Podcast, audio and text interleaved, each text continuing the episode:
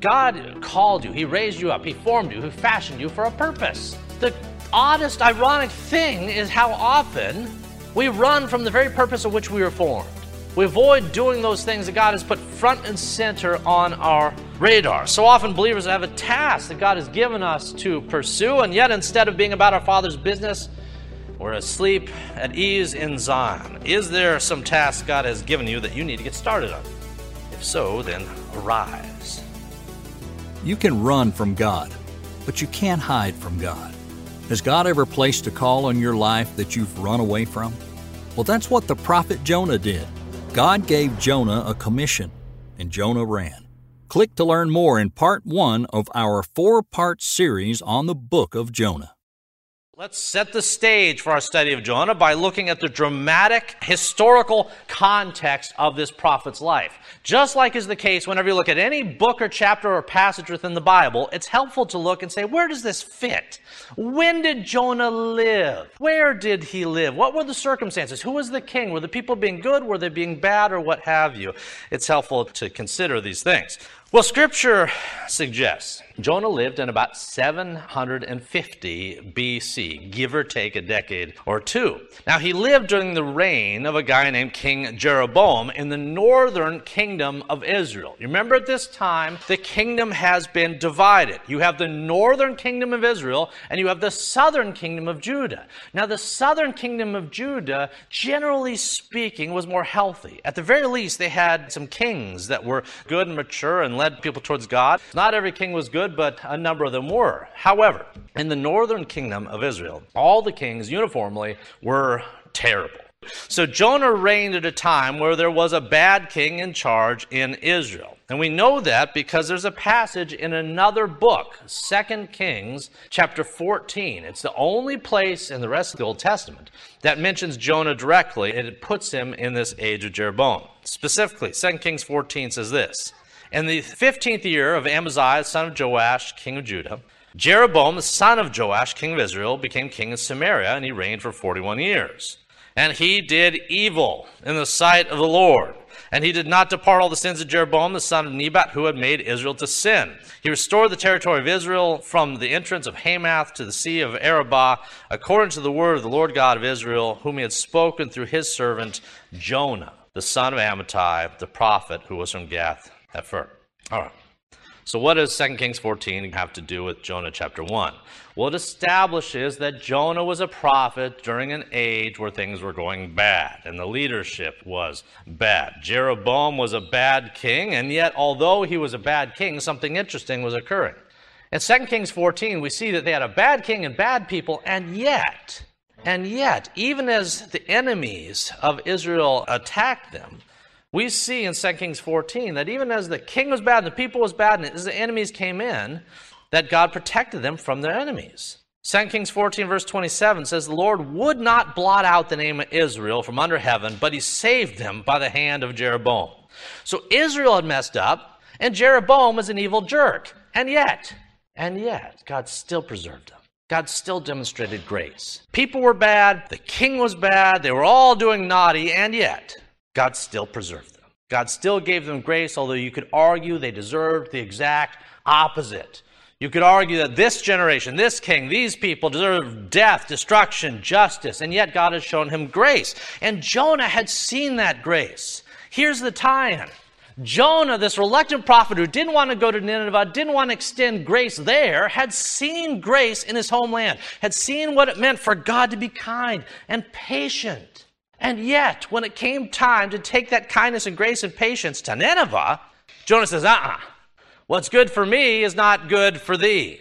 Jonah's story is that of one who had watched God take care of him and his own people. And yet, when God sent him somewhere else, he said no. He said no out of the hardness of his heart. The idea that God would ever be gracious to anyone else, especially the pagans in Nineveh, it was too much for Jonah to handle. And so he ran, which is what we see in chapter 1. But as the old saying goes, you can run, but you cannot hide. Let's look at verses 1 through 3 and see this again. Verse 1 Now the word of the Lord came to Jonah, the son of Amittai, saying, Arise, arise, go to Nineveh, that great city, cry out against it for their wickedness has come up before me. It's like a stench, a foul smell. Their wickedness has come up before me. But Jonah arose, verse 3, to flee to Tarshish, away from the presence of the Lord. He went down to Joppa. He found a ship going to Tarshish. He paid the fare, went down into it to go with them to Tarshish and away from the presence of the Lord. All right. We've already established that Jonah is a prophet. He's a prophet during a time when Israel has been wicked and where there's wickedness all around, even the bordering nations. Everybody's wicked at this time. Now, if you're a prophet, what sort of work did you do? Well, you prophesied. That was the primary occupation. That was the primary job description. You look at his LinkedIn profile, it said that he prophesied to the people. With that said, he prophesied apparently at those times and seasons where he liked the prophecy involved and the people to which he was speaking. However, that's not what God is going to say or do in verse 1. God's plan is going to conflict with Jonah's, and Jonah is going to attempt to run. Jonah is going to attempt to hide. He does not want to go to Nineveh. He doesn't like the people of Nineveh. He views Nineveh as a dangerous city. It's an Assyrian city to boot. This is not a city in Israel. And so he rejects God's overt instruction where God says, Arise, go to Nineveh, for their wickedness has come up before me. Now, again, God in this verse does not give him a lengthy set of instructions. Sometimes God, when he speaks to you or I, through his word, through his spirit, sometimes he doesn't give us the whole narrative. Now we want it. We want to know, okay, you're going to do this, and then this, and then this, and this, and this. That's not the way it works. Here, there's one imperative, just one given at the outset, and it's go. Arise, get up, and go. This is all that God asks, and yet apparently it's too much. And we see in verse 3 that Jonah does arise, he does get up, but he arises to go in the opposite, the exact opposite direction that God had called him to. Specifically, see in verse 3, he went to get on a boat. Now, I don't know if any of you are geography majors. Was that a major? If any of you are experts in geography. But if so, you might know this. You don't need a boat to get to Nineveh. You just need feet. Getting to Nineveh was not that hard, and it sure didn't involve getting on a boat. If you were to follow God's instructions as Jonah, if you're in North Israel, all you have to do is go north, a little northeast, and you get to Nineveh. But Jonah doesn't head north. He doesn't rely simply upon his feet, but he goes and finds a boat. And he gets on a boat in an area called Joppa with the idea of going to Tarshish. Now, here's the interesting thing about Tarshish at that time, in the then modern age, there was no place on the face of the earth that was considered more remote, more distant at this time than to go to this small city across the waters, 2,500 miles away from Joppa, the small place of Tarshish.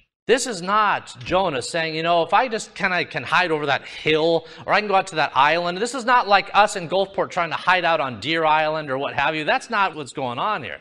This is trying to go as far as you humanly can to avoid the hand of God. This is the equivalent of trying to drive to the far end of the globe to avoid God's direction. Now, we might conclude from his travel plans here that what Jonah is trying to do is he's really trying to avoid Nineveh. We might conclude, we might say, well, you know, Jonah is really anxious. He doesn't want to go to that mean city with those horrible people. He's kind of anxious and afraid of them. And so he's trying to avoid the Ninevites and go as far away as he can. We might conclude he's trying to avoid Nineveh. That's not what these verses say. These verses say he was trying to avoid God. He was trying to travel to a place so far, so remote, that it would be as if you could an attempt to get out of God's jurisdiction. You know, if you're ever traveling on the coast and you got your favorite radio station, you know, playing what have you, and you, drive to Mobile or New Orleans or what have you, you notice that the signal starts getting weaker the further you go. Well, that's what Jonah's trying to do. In verses 1 through 3, twice it says that Jonah is fleeing from the presence of the Lord. It's not just God's instructions that he's trying to avoid, he's trying to avoid God himself. You know, as a parent over the years, especially when my kids were younger, I noticed that, you know, sometimes kids, when they're playing, they try to play just outside of, of earshot. You know, as you as a parent, you got smaller children, and, and the kids sometimes they play where you just can't quite see them, and where they can't quite hear you. And I learned over time that this has the effect of giving the child plausible deniability. You cry out, you say, dinner time. and no kid shows up, and you have to go find the kid. And then when you say, Why didn't you come for dinner? They say, What? I didn't hear you. Aha! Aha! This mindset just doesn't apply to, to small children. It applied to this fully grown adult, this prophet Jonah. He attempts to travel outside of God's jurisdiction, so to speak, in order to avoid God's mandate. Now, is that the way that it works? Well, no, not if God means God, not if God is sovereign, not if God is transcendent, not if God is omnipresent. No, absolutely not. You cannot do this. And yet, this is what he attempted to do. As a side note, you know, some of the reason that people avoid coming to church, the same thing. If you avoid putting yourself in a place where you might encounter God and His Word and His laws and His mandates, if you avoid putting yourself in a place where you have to have an encounter with what God has said, then you can at least argue to yourself that you have plausible deniability when you fail to do what He has told you to do. If you want to do sinful things, you may avoid hearing the law that convicts you of those sins. However, it does not work that way as we've just described. In any case, what was it about Nineveh or God's prophecy towards Nineveh that caused Jonah to have such a strong reaction and to run elsewhere? There had to be something about Nineveh that was on Jonah's heart. So, what was it? Well, in the fourth chapter, we'll see it in a few weeks here, but in the four weeks, the fourth chapter, he actually explains what he was thinking back in chapter one. He's going to say, This is the reason why I ran, O God. He's going to say, Ah, Lord, was not this what I said when I was still back in my country? Therefore I fled to Tarshish, for I know that you are a gracious and merciful God. You're slow to anger, you're abundant in loving kindness, and you're one who relents from doing harm. In other words, what Jonah is saying is that he avoided Nineveh because he really disliked the Ninevites and he was concerned that God would be nice to them. This is not us just having conjecture and guessing what was on his heart or mind. That's what he said. He says, God, the reason I ran, the reason I didn't want to go to Nineveh is because I know you're good and I know you're kind and I know you're loving and I know you're forgiving. And I know if I go there and preach that message, you're going to grant that to them and I don't want it. I don't think they deserve it. I don't want any part of this. Find yourself someone else. This was his approach. And it speaks of a hardness of heart. He was a prophet, he was a man of God, and yet there was still a hardness of heart here to the degree that he was willing to run thousands of miles to avoid doing what God wanted him to do.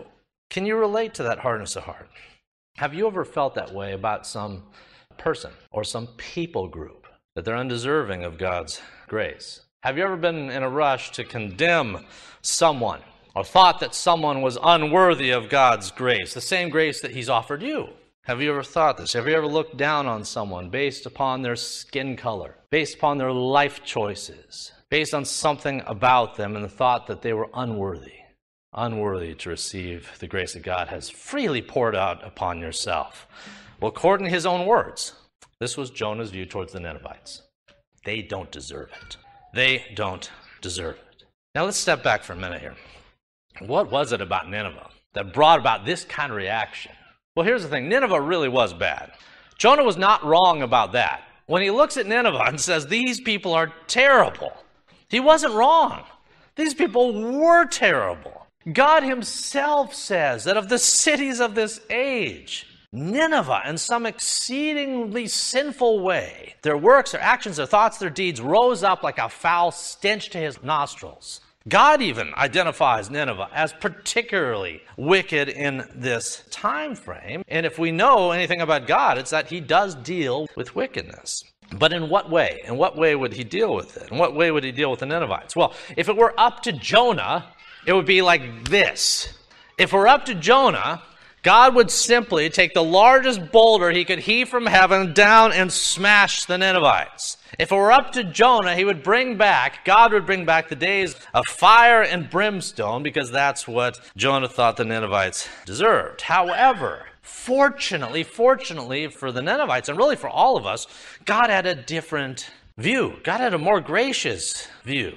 You see, when God will finally give a prophecy to Jonah for the Ninevites, it doesn't include immediate fire and brimstone or summary judgment. It includes an opportunity to repent and to turn. The prophecy that Jonah will ultimately give to the Ninevites suggests hope and repentance and forgiveness. It's a prophecy of grace to those who only deserve God's wrath. Now, again, to be clear, Jonah was right. Nineveh did deserve God's wrath. But so did he. So did Israel. So did everybody. The minute you start calling out one person or one people and say they're worthy of God's wrath without looking in the mirror, the minute you start calling about some other people group, some other nation, some other family, what have you, and say God should deal with them, you misunderstand what the gospel is all about. Jonah was right. Nineveh did deserve judgment, but so did he. So did Israel. So did the whole world. Psalm 130 puts that same concept this way. It says this. It says, If you, O Lord, were to keep track of iniquities, then who, O Lord, could stand? God, if you don't give grace, if you don't pour it out on someone somewhere, on some people's nations, on those you call out, if you don't pour out grace, all of us are doomed because all have sinned and fall short of the glory of God. Well, whatever the case, Jonah wasn't thinking this way. He could only see anger. He could only see vengeance. He could only see a need for these people to pay. And so he gets on this boat, tries to leave Nineveh and God behind. I'll ask you this question briefly Has God ever placed a call upon your life that you have been running from? Has God ever placed a call in your life in such a way that was unmistakable, and yet you've run from it? Well, if so, let's see how that decision turned out for Jonah and then try to extrapolate from there. Let's look at verses 4 through 9. But the Lord sent out a great wind on the sea. There was a mighty tempest on the sea, so the ship was about to be broken up. Then the mariners were afraid. I imagine they were.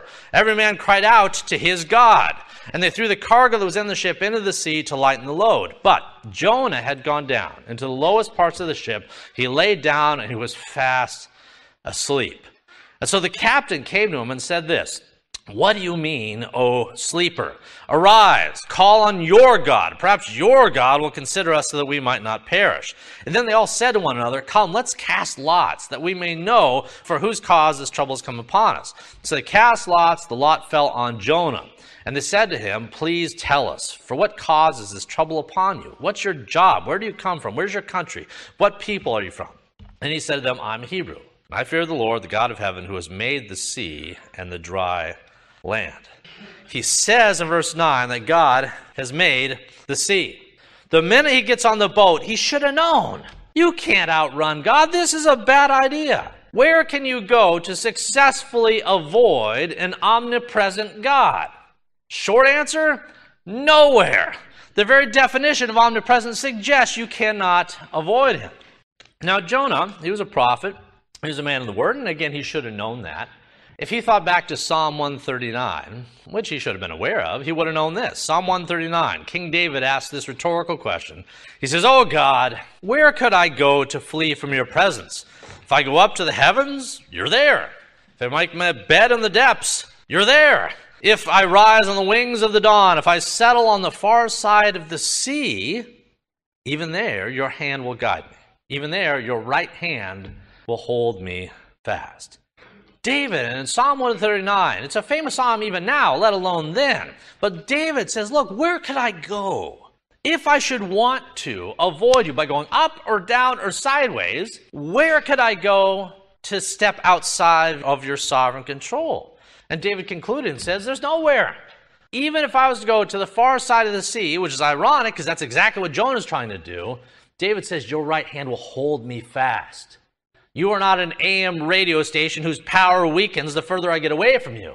Even if I go there, to the farthest place, your hand shall still hold me. Well, here's the thing God didn't wait for Jonah to get to the other side of the sea in order for Jonah to learn this lesson. And so, in these verses, verses 4 through 9, demonstrating his sovereign control over man and nature alike, God uses the waves, God uses the winds, God uses the waters. He even uses the casting of lots here as the means to highlight Jonah's disobedience. And it caused him to turn. Jonah couldn't avoid God, it was impossible. Neither can you, neither can I, none of us can. In these verses 4 through 9, I love the pagan sea captain he comes up, the pagan sea captain. Remember, they're out there like praying to whatever gods they had. If you read this text, these pagans on this ship, each one's praying to their own god. Bob, which god you got? You pray to him, Stu, you pray to this one, and so forth. Well, the captain, ultimately, none of that works. None of those gods responds. And so the captain goes down, finds Jonah, and he says in verse 6, as he finds Jonah sleeping, he says, What are you doing? He says, What do you mean, O sleeper? Arise, Now, the word arise, it's come up multiple times in today's text. In verse 1, what was the very first thing that God told Jonah to do? Arise. Get up, get moving. The same message comes from this pagan sea captain who is being used to God to tell Jonah the same thing. Look, Jonah, you can't ignore this, you can't run from it, you can't sleep through this. You've been called, called to a certain tasking.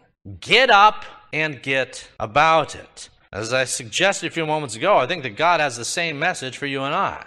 God called you, He raised you up, He formed you, He fashioned you for a purpose.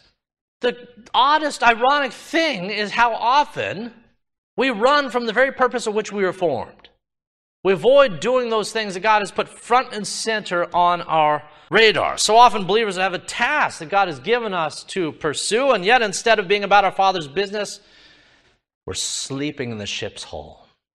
Little resting of the hands. We're asleep at ease in Zion. Is there some task God has given you that you need to get started on? If so, then arise. In Jonah's case, Jonah had gotten to the point where he was just content if everybody just went down in the ship. Jonah had gotten to a point in his mind where he's content if everyone died. Jonah's content to watch Ninevites die. He was fine with that outcome. He was fine with the ship going down. He didn't seem to care. Verses 4 through 9. He's not like a NyQuil where he's knocked out here and he doesn't know there's a storm. He knows there's a storm. He just doesn't care. In the greatest hour of need of the people immediately around him, even if they were pagans, he's caught taking a nap. What insensitivity this was. Even if he didn't care about his own fate or future, he regularly didn't care about the fate or future of others either, whether it was the Ninevites or these poor guys on the boat who were only in trouble because of him, who were only about to die because of him, and yet he doesn't care. This man of God, this prophet, sometimes your vocation cannot veil your sensitivity to the hearts and lives of others. This is certainly true here. Apathy is not a good adjective for a Christian to have, and yet it was the number one adjective that you could use to describe Jonah apathy towards God's mandate, toward God Himself, and to the people around him. All right, with that said, the sailors will show him compassion that he's not extending to them. Let's look at that compassion as we look at verses 10 through 16. Then the men were exceedingly afraid. They said to him, Why have you done this? For the men knew that he had fled from the presence of the Lord because he'd told them. Then they said to him, What shall we do to you that the sea may be calm for us? Because the sea had grown more tempestuous. And he said to them, Pick me up, throw me into the sea, and then the sea will be calm for you. For I know that this great tempest is because of me. So he's at least articulating truth, even if he's not acting upon it that much.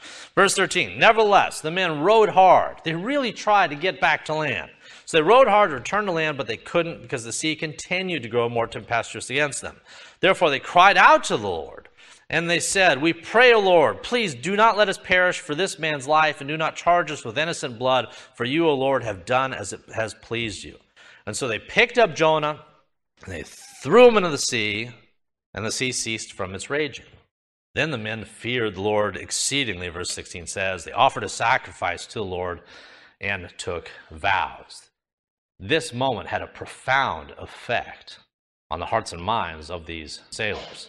All right, in these verses, Jonah tells the sailors, he says, Look, this is all happening because of me. And he even gives them permission to throw him into the depths. You know, he could have jumped. As a side note, this is another example of Jonah just really not being with the programmer. He could have jumped once he came to this conclusion. But no, he puts it on them. Look, you guys want to be spared. I know it's because of me. You could toss me in. But he could have jumped. He could have sacrificed himself to save them. But he still puts it on them. You guys got to throw me in. He's not showing them grace. He didn't show the Ninevites grace. He doesn't show anyone grace. And yet these pagans are trying to show him grace. They tried to get to land. They tried, did everything to try to save this guy. And then finally, regretfully, fearfully, they pray, and they say, Oh God, don't blame us for this. We don't see any other options here. And so then finally, they throw him in. And the net effect is that the waters immediately stop their raging. Now, let me stop and explain the single most important part of this passage. Jonah had sinned. That is obvious. And because of that sin, God's wrath had come down upon him. So, how is God's wrath satisfied? Through his death. Jonah had sinned. God's wrath had come down upon him. How is God's wrath satisfied? Through death of the offender. That's what Jonah even concluded. That's what the sailors concluded. That God's wrath would only be satisfied, and the storm would only go away through Jonah's death and his sacrifice on behalf of the other men in the boat. Now, does this remind you of anything? I hope it does, because the gospel is peeking through. See, for all of his errors, Jonah was right about one thing. The people of Nineveh did deserve God's wrath, and, and he was right later on in the chapter in, in detecting that he deserved it too. Detecting that God was angry because of what he had done, and he knew he deserved to become fish food. However, as we'll see, God had a different, more gracious plan for Jonah, just as he did for Nineveh. God looks at wayward sinners, and he has mercy and grace. He had mercy and grace for the Ninevites, as horrible as they were. And even this prophet, this reluctant, wayward, sinful prophet, apathetic prophet, he still has grace on this guy. And we see that grace near the very end of today's passage when it says that the Lord had prepared verse 17, I believe, the Lord had prepared a great fish to swallow Jonah. And Jonah was in the belly of the fish for three days and for three nights. Although he deserved to be drowned in the torrent of God's wrath, God had prepared, God had prepared a means of salvation to rescue him from that wrath. The whale is a type of Christ, this traveling air pocket going through the seas, prepared beforehand, was the means for protecting and preserving Jonah from the wrath, the waters that otherwise would have killed him. God prepared these means. Next Sunday, we're going to build on this point because next Sunday, the entire chapter is Jonah in the belly of this great fish. As I close here, and again, that last verse, it's worth lingering on for one more minute here. The last verse said Jonah would spend three days and three nights in the belly of the beast. I, I, trust that that time frame reminds you of something else. Matthew 12. Matthew 12 said this Just as Jonah was three days and three nights in the belly of the great fish, so will the Son of Man be three days and three nights in the heart of the earth. The story of Jonah transcends Jonah. The story of Jonah transcends the prophet himself. Jonah's tale ultimately points to the cross.